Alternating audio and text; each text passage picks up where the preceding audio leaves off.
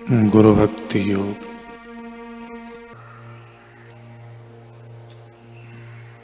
मन के साथ कभी मुठभेड़ मत करो।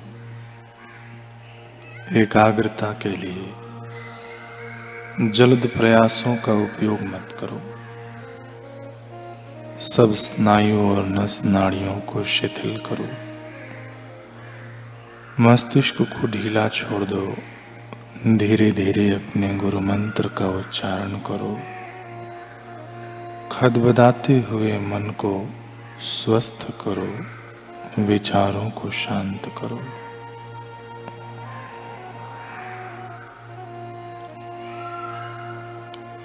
कुछ वर्ष तक अपने गुरु की प्रत्यक्ष निगरानी में और उनके सीधे एवं निकट के संपर्क में रहो।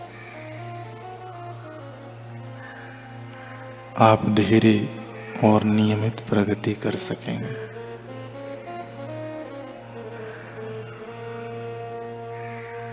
चंचल मन एक साधना से दूसरी साधना की ओर। एक गुरु से दूसरे गुरु की ओर। भक्ति योग से वेदांत की ओर। एवं ऋषिकेश से वृंदावन की ओर कूदता है। साधना के लिए यह अत्यंत हानि करता है। एक ही गुरु से एक ही स्थान में लगे रहो।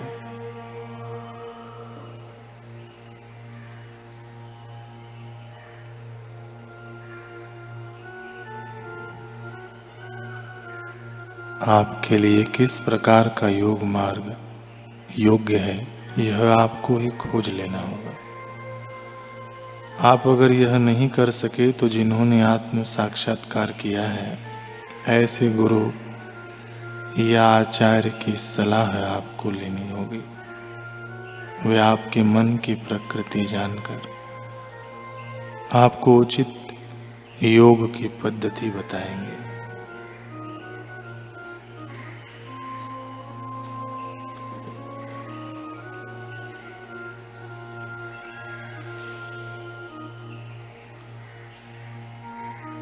कल हम सुन रहे थे शिष्य की मनमुक्ता और गुरु का धैर्य।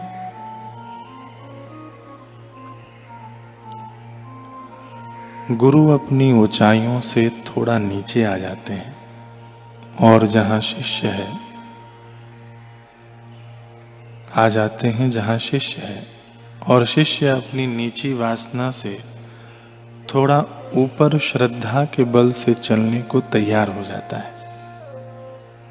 जहाँ गुरु है, वहाँ पहुँचने की भावना तो बनती है बेचारे की। चलो, आज नहीं तो कल पहुँचेगा। भगवान का चित्र तो काल्पनिक है, किसी ने बनाया है, परंतु भगवान जहाँ अपनी महिमा में प्रकट हुए हैं, ऐसे महापुरुष तो साक्षात हमारे पास है।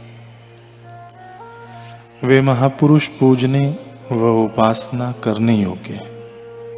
मंडु को उपनिषद में आता है कि जिसको इस लोक का यश और सुख सुविधा चाहिए, वह भी ज्ञानवान का पूजन करे। और मरने के बाद किसी ऊँचे लोक में जाना हो, तब भी ज्ञानवान की ही पूजा करे। यम यम लोकम मनसा संविभाति। विशुद्ध सत्व कामयते यांश कामान। तम तम लोकम जयते तांश कामान तस्मात् दात्म्यज्ञम हार्चयेद भूति काम। वह विशुद्ध चित्त आत्मवेत्ता, मन से जिस जिस लोक की भावना करता है और जिस जिस भोगों को चाहता है वह उसी उसी लोक और उन्हीं उन्हीं भोगों को प्राप्त कर लेता है। इसलिए ऐश्वर्य की इच्छा करने वाला पुरुष आत्मज्ञानी की पूजा करे। वे ज्ञानी अपने शिष्य या भक्त के लिए मन से जिस जिस लोक की भावना करके संकल्प कर देते हैं, उनका शिष्य उसी उसी लोक में जाता है। तस्माद आत्मज्ञम यार चयेद भूति काम। अपनी कामना पूर्ण करने के लिए आत्मज्ञानी महापुरुष का पूजन अर्चन करें, उपासना करें। हम तो कहते हैं कि आत्मज्ञानी पुरुष का पूजन अर्चन करो, यह तो ठीक, लेकिन आप ही आत्मज्ञानी हो जाओ। मेरा ध्यान उधर ज़्यादा है। घुमा फिरा कर मेरा प्रयत्न उधर की ओर ही रहता है, ऐसा पूज्य बापू जी कहते हैं। आगे कह रहे हैं कि आत्मज्ञानी महापुरुष ऐसे उत्तम पद में पहुँचे होते हैं। उनकी चेतना इतनी व्यापक, इतनी ऊंचाई में व्याप्त रहती है कि इंद्र